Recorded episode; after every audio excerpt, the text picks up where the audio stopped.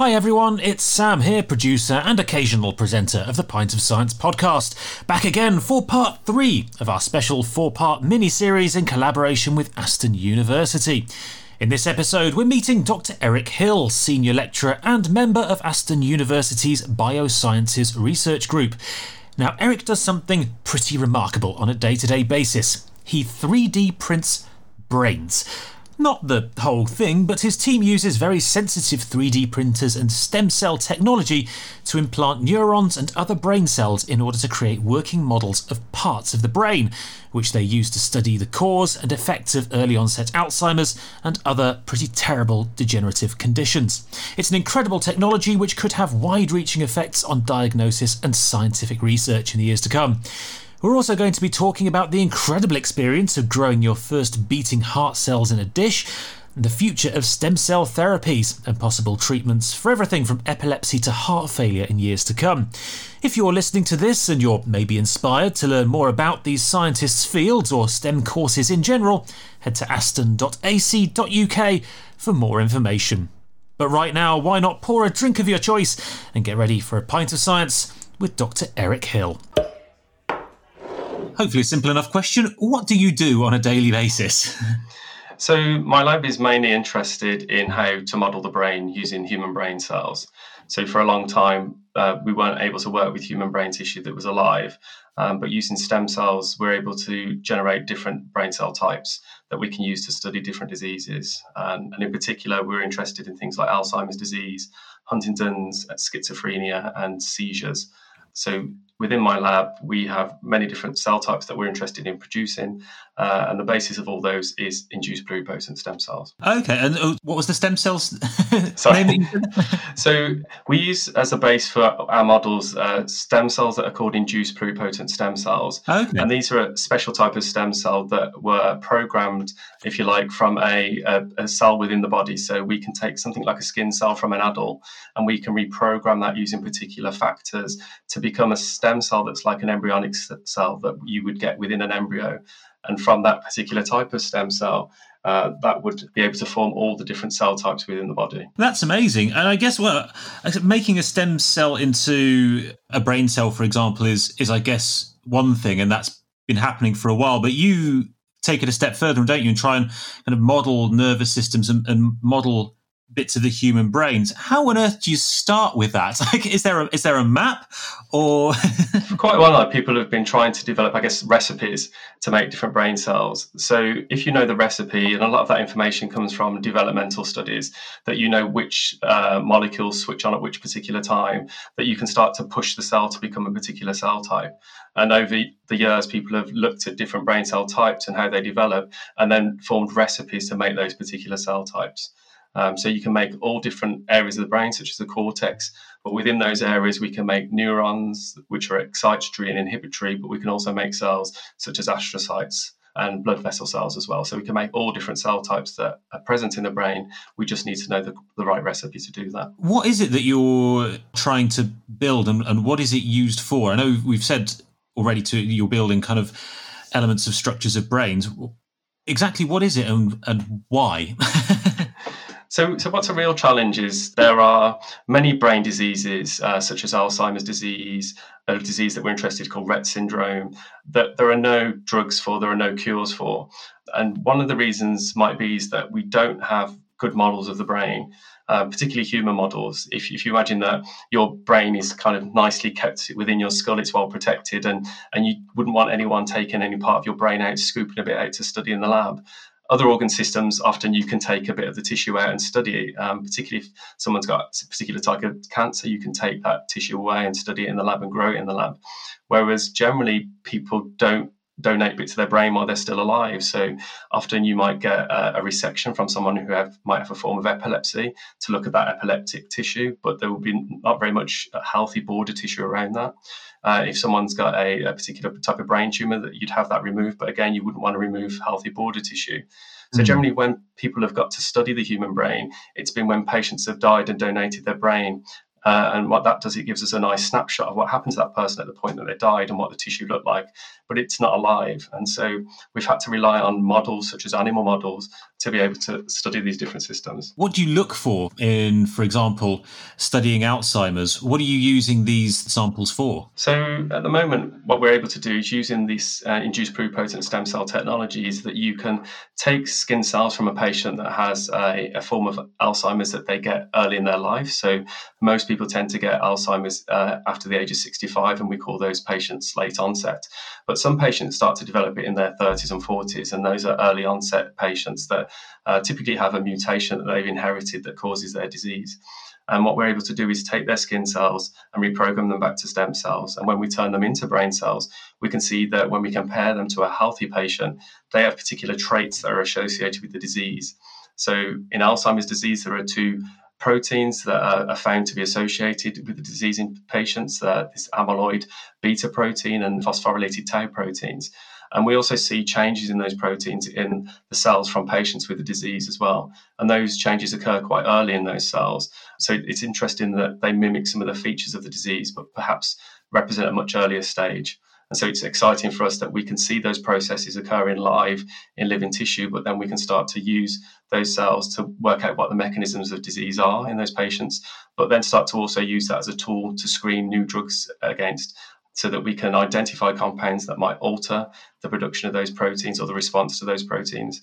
And also, it means that we could potentially reduce animal use so that we can test these things in a in a cell model first before they're ever tested in an animal model. Uh, well, that's fascinating. I had no idea that that you're actually using tissue and stem cells from a patient who had uh, early onset Alzheimer's, for example, in the research. I just kind of assumed that you were doing tests on generic stem cells turned brain cells. I think what's quite interesting is if we, if we take the stem cells, uh, make the stem cells from patients who develop late onset, a lot of those cells don't necessarily develop the disease in the dish and it's it might reflect the fact that late onset patients they develop their disease probably as a result of uh, their environment that they're in and their lifestyle uh, interacting with their genome whereas in patients with a mutation they're very likely to develop it and so that their cells also do that as well ah, and is there any chance in the future or is there any research going on at the moment in kind of mimicking those environmental triggers for late onset alzheimer's so yeah so working with other groups, we're also looking at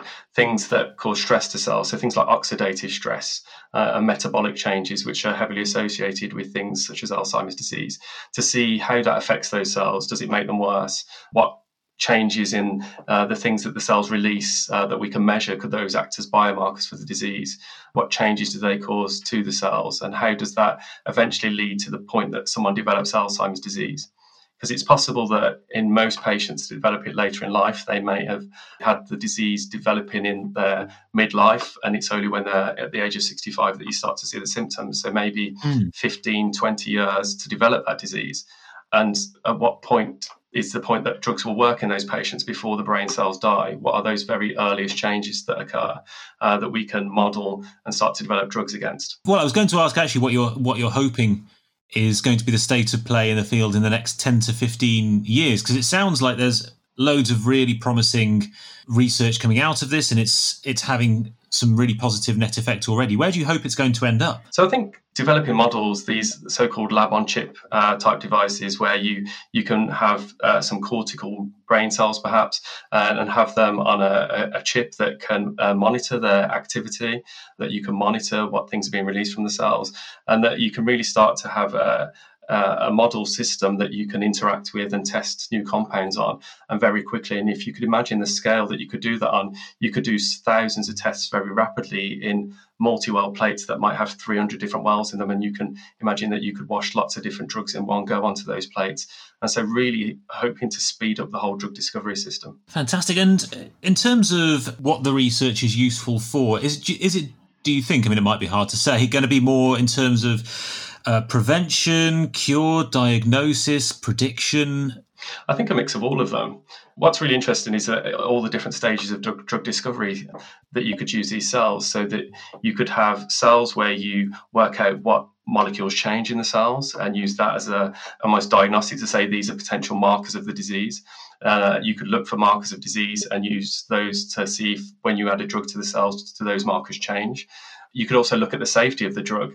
There are a number of labs looking at as you turn stem cells into brain cells and you add a particular drug that might cause a developmental problem, how does that drug interact with those cells and affect their development? So even safety pharmacology testing can be done in these systems as well. Fantastic. That is amazing. And you talk on your website about it being, uh, or sorry, it mentions on the Aston Researcher portal that it's kind of a 3D printing type process that you use. How does that work on such a tiny level? So, what we're quite interested in is normally when we grow cells, we grow them on plastic plates, which are kind of two dimensional structure. And our brains have three dimensional structures with lots of different cells connecting to each other in those three dimensions. So, some of the new types of 3D printing allow us to generate tiny structures at this kind of nano or micron scale. And so we're able to create scaffolds that cells grow on. But then there are other types of 3D printing where we can actually print the cells within something like a gel um, to form different shapes that might resemble tissues that we're interested in producing. How how new is this technology? Because that's not something I've heard of before with stem cell technology. That sounds incredible. So, so some of this is quite recent. Um, it's it's basically using the standard 3D printing kind of idea that you can layer materials on top of each other. So it's taken that idea, but instead of using things like plastics, it uses biomaterials instead. So things like hydrogels that we can grow cells in, uh, kind of the environment that cells are used to growing in.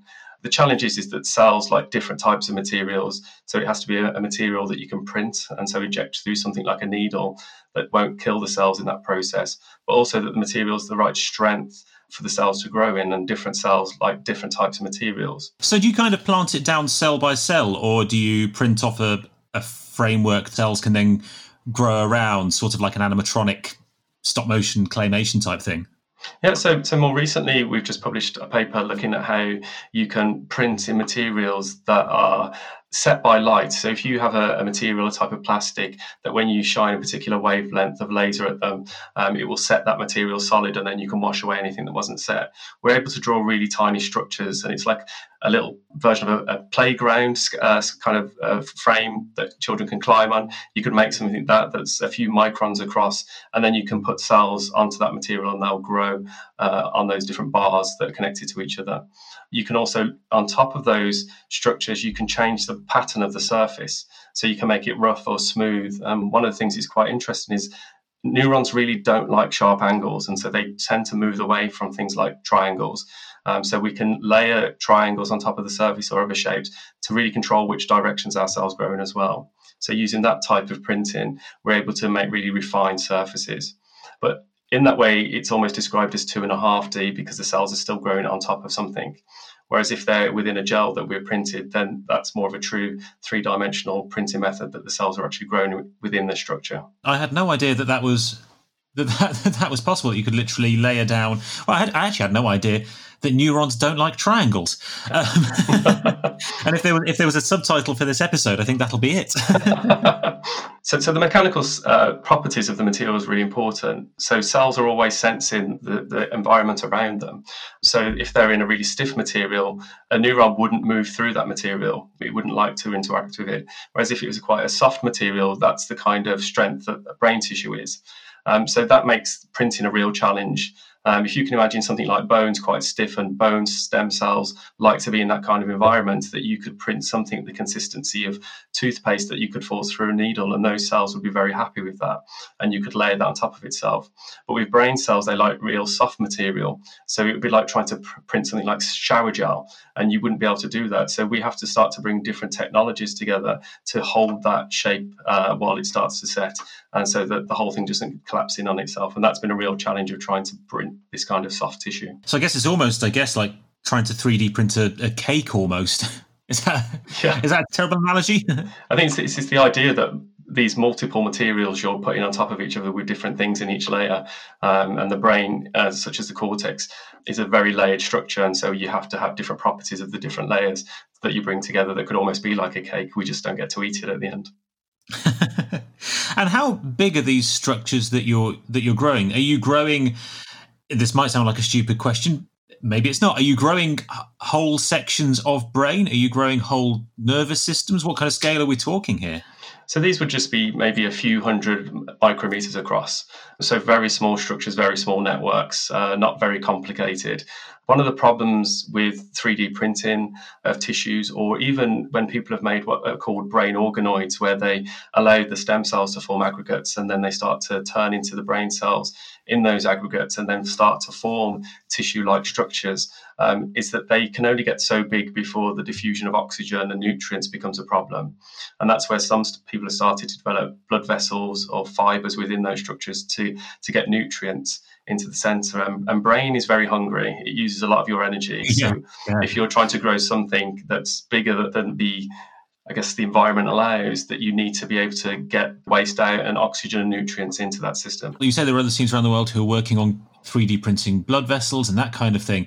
Are you working collaboratively with them to build bigger and, and better structures? So the great thing about this area is, is that you have to work with other types of scientists. So I'm a cell and molecular biologist, so I'm, i know lots about stem cells and molecular biology and turning those cells into brain cells. But then I don't work with engineering materials, surface chemistry, and physics and, and photonics and all of those kinds of things. So then we have to work with other groups in other universities around the world to bring all these different ideas together. And so you can bring people who are very good at working with making blood vessels and designing new materials uh, and creating structures, people who design uh, the, the machine, the actual 3D 3D printer that we can use within these cells, and even the software to generate these shapes and control the speed at which the cells are printed are all really important. So it, it brings lots of different areas together, which is quite exciting uh, to be able to uh, work with so many different types of scientists. Yeah, abso- absolutely. And do you do you work quite collaboratively and, and directly with them, or do you kind of someone does some new research, develop a better, for example, uh, 3D printing material, and then you take that on and you use it in your research, or are you working together as one around the world? So it's, it's a bit of both. So we, we work with some particular groups that have particular um, areas of interest that align with what we're doing, but also when people have published research that's relevant to what we're doing, we can incorporate those ideas into our model systems that we're trying to build as well. Fantastic. And, and I meant to ask actually earlier, what do the, the structures that you're growing, what if you had to describe them to the to the layman? What do they actually look like if you look at them uh, through a microscope? So the cells uh, when they're growing uh, under their own control and, and, we just feed them different things, um, they start to form very early on what we call cortical rosettes. And they look a little bit like a flower. And from those rosettes, what we see is that the, the cells start to migrate out of them. They travel out of the center of that rosette structure and start to form all the different layers that you might see in, in a system such as a cortex. And, and so they can do that on their own if they have the right environment around them what we'd like to try and do is is mimic that in the way that we layer our tissues on top of each other to try and mimic those structures. But the cells under the right conditions do have the capacity to do it themselves. Okay, so they look almost like like tiny little roses, almost like little plants. Yeah. Fantastic. And if you and if you look at the brain organoids, when you slice them open and look inside them, you can see cortical-like structures forming within them. So it's it's quite interesting that the cells, once they're in 3D, start to recognize where they are in space and start to organize themselves in a particular pattern. That is amazing. And how long does this take? Well, how long does the 3D printing process take? And then how long after that do you have a, a, working sample? this is a difficult thing with working with the human cells. So we can turn uh, stem cells into brain stem cells in about a month, and we can start to work with those. Over the period of about another month, we can start to turn those into cells like neurons. The problem is, is that they're not very mature, and the real uh, feature of a neuron is that it's functional, so it's capable of the electrical activity that we, mm. I guess, associate with brain cells, and that can take a lot longer. So we've kept cells for up to two years in culture to watch how they mature over time.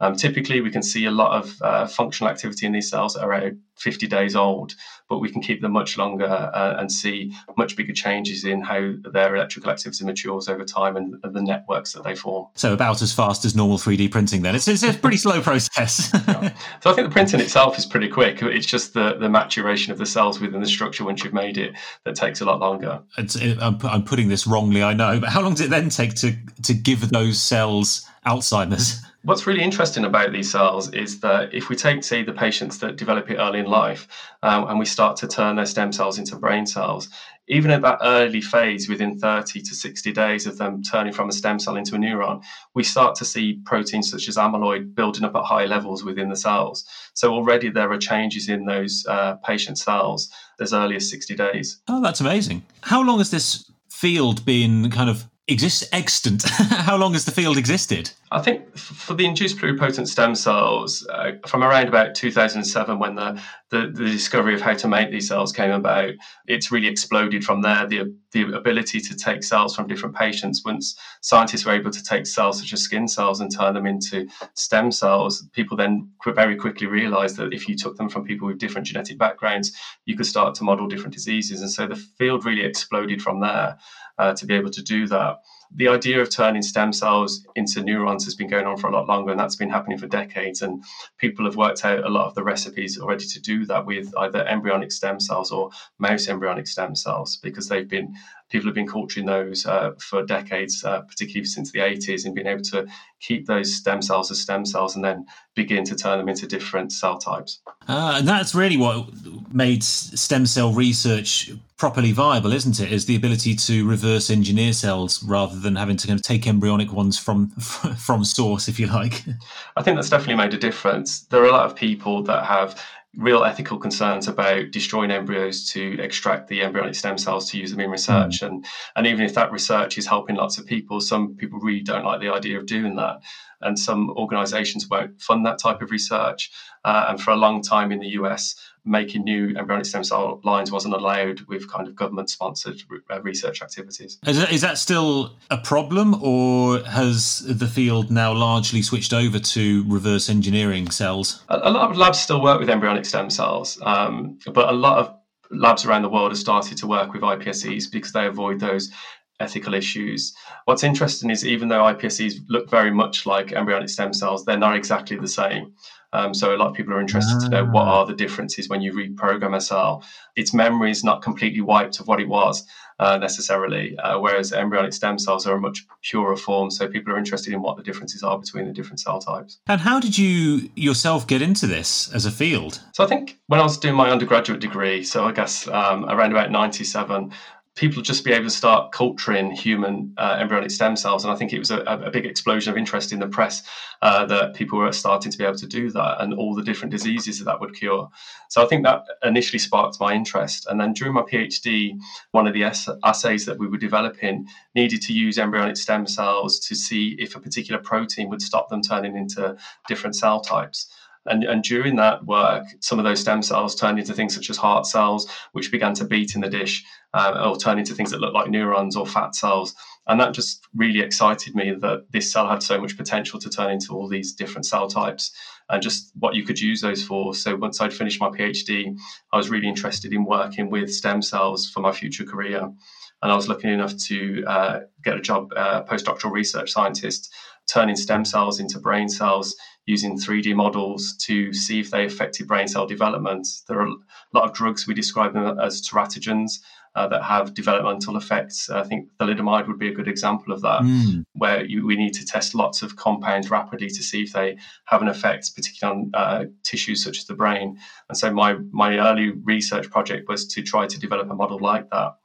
And as technology improved and iPSCs were developed, we switched across to using iPSC models, and I became more interested in diseases like Alzheimer's, where the, we don't don't really understand the very earliest changes that occur in the brain that cause that disease, and there are no treatments for that disease either. That must have been an incredible experience the first time that you you saw by you know adding a certain chemical compound to a cell, you could turn it into a beating heart cell. That must be really quite awe-inspiring when you see it.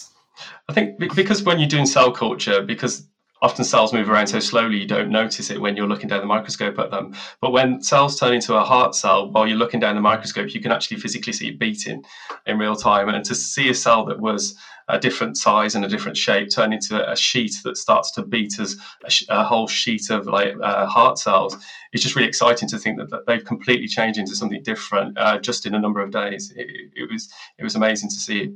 That is absolutely incredible. And have you ever experienced yourself, or or have there ever been any really kind of unexpected discoveries in in that area that you know people tried adding something to, to some stem cells and something ridiculous or amazing or just unexpected happened? I think sometimes sometimes these things happen by accident, uh, and, they just happen to see that their cells have turned into something unexpected. Whereas often people are trying to push their cells into different directions to make a particular cell type. And I don't know if you've heard much about genome editing and CRISPR technology, mm, uh, but yes, combining yeah. stem cells, iPSCs, with CRISPR and genome editing, that you can actually um, correct mutations in cells.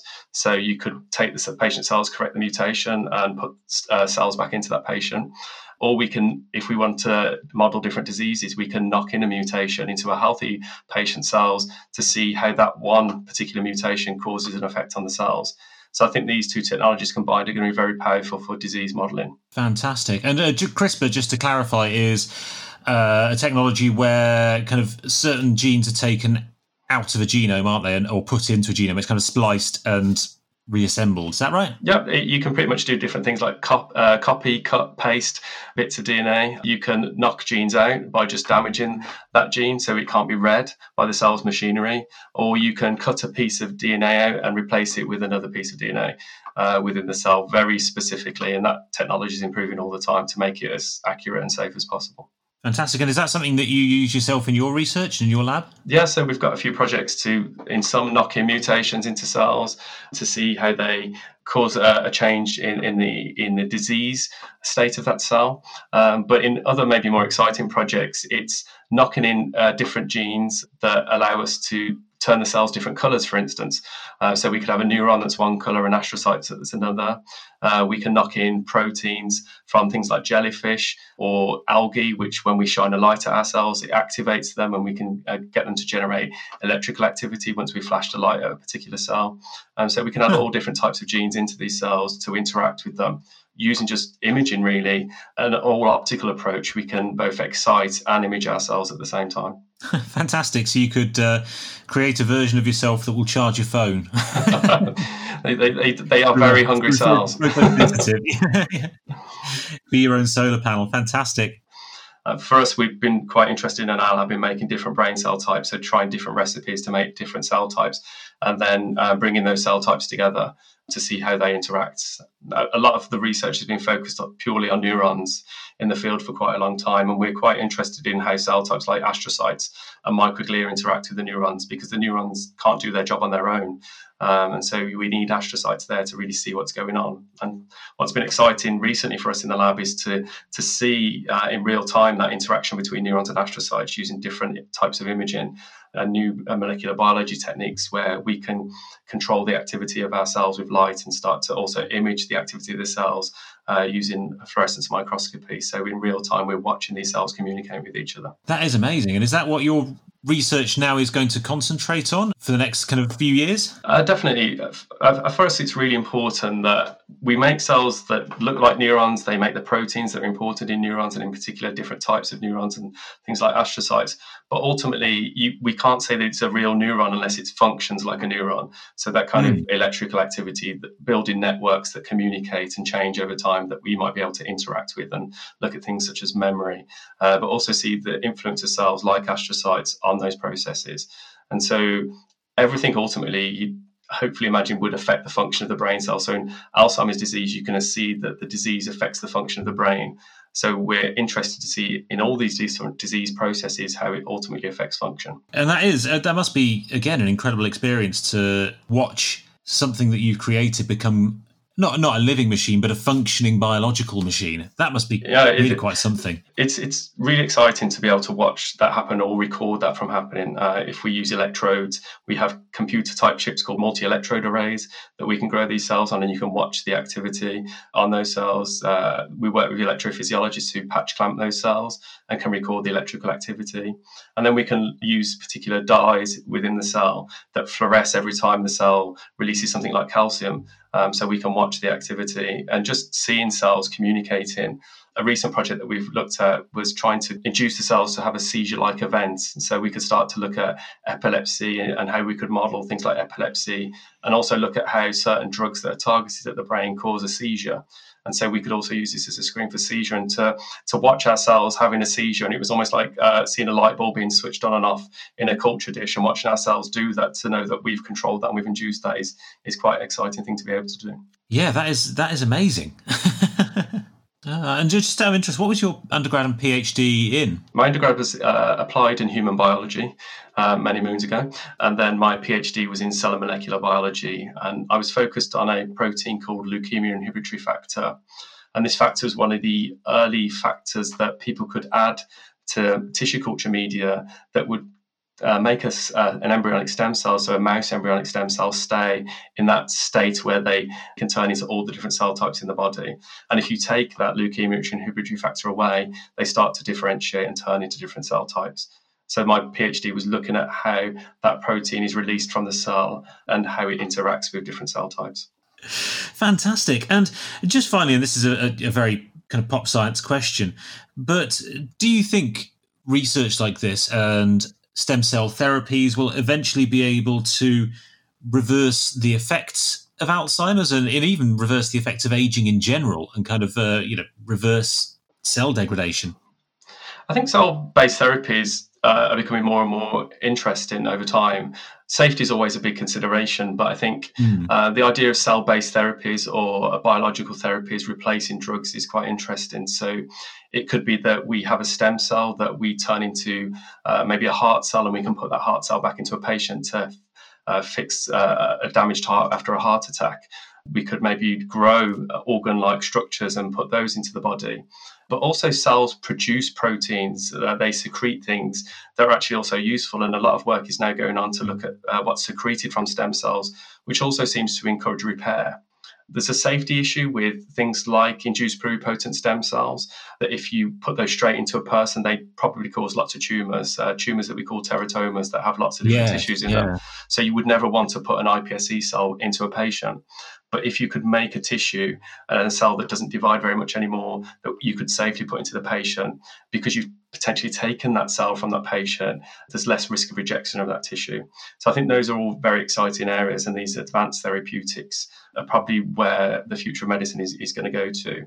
Whether we can cure all diseases, probably not. Alzheimer's at late stages might be difficult to treat by just replacing brain cells uh, if you've lost those particular brain cell networks. Mm. But maybe early on, if you could support the cells and stop them dying in the first place, that might be a better approach. But then, if you've got diseases like Parkinson's, where there's a particular pathway that's damaged and you could replace the cells in that pathway, um, or a stroke, those might be more uh, possible treatments by replacing those actual brain cells but some diseases we might not be able to do that. No, but even so, being able to you know replace damaged pathways for Parkinson's disease and similar, that would be huge, wouldn't it? That would be absolutely incredible. Obviously, it's going to be very difficult, but do you, if you had to put a time frame on it, when do you think that we'd be able to start seeing treatments like that being applied to human patients? So, at the moment, there are a number of clinical trials using um, stem cell therapies uh, in different diseases like stroke and Parkinson's. Some are using iPSCs in retinal diseases in Japan at the moment, and those are progressing. There are a number of different trials using what we call mesenchymal stem cells, which are a type of stem cell you can take from tissues such as fat tissue uh, or bone marrow and use those as therapies. And so there's a huge number of trials using those mesenchymal stem cells at the moment as regenerative therapies. And so they're at different stages of progression. I think the issue is always safety. Um, do they work better than standard drug? Uh, but also cost and scale. How do you grow these things at bulk? How do you scale up production of cells to the hundreds of liters, thousands of liters of capacity, and still maintain that, maintain that quality control over your product so that every cell is exactly the same before you put them into the patient? So I think there are a number of challenges, but there are trials, at least on the small scale, going on at the moment. As you were saying, unless I've misunderstood, a lot of those cells have to be specific to the patient in the first place. so you have to a vat of cells for that one patient, I guess. Potentially, um, some areas of research are looking at off-the-shelf cell lines where they've maybe manipulated them genetically somehow, or they've been tissue matched. Um, I think there's a big effort in Japan with iPSC cells at the moment to see how many different tissue types that you would need to have represented by your iPSC cell bank so that you could uh, donate tissue to almost all patients from a, a, relatively small cell bank of maybe something like 30 different patient uh, tissue types. Oh, okay. Would that kind of almost be like a blood bank type scenario? No, I think definitely. And I guess we work on different diseases, and I think it's interesting that at different stages with either older age diseases like Alzheimer's or even uh, younger onset diseases like schizophrenia and uh, Rett syndrome, we're able to model all of those as long as we're able to get hold of the initial patient tissue.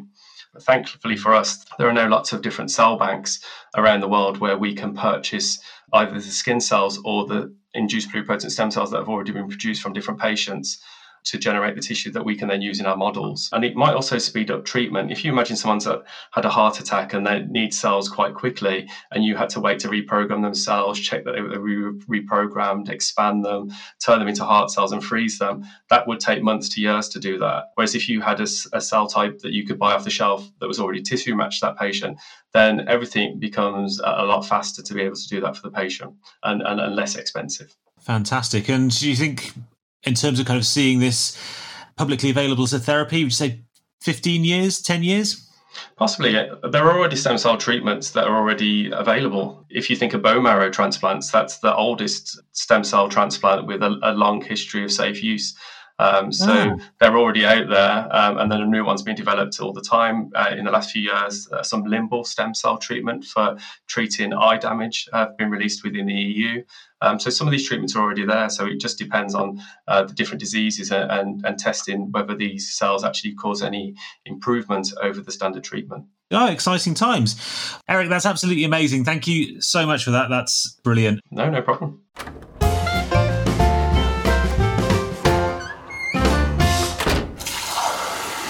Absolutely incredible. Now, I fancy myself as a bit of a 3D printing fan, but that takes it to a whole new level, and I don't think I'll be helping fight diseases anytime soon.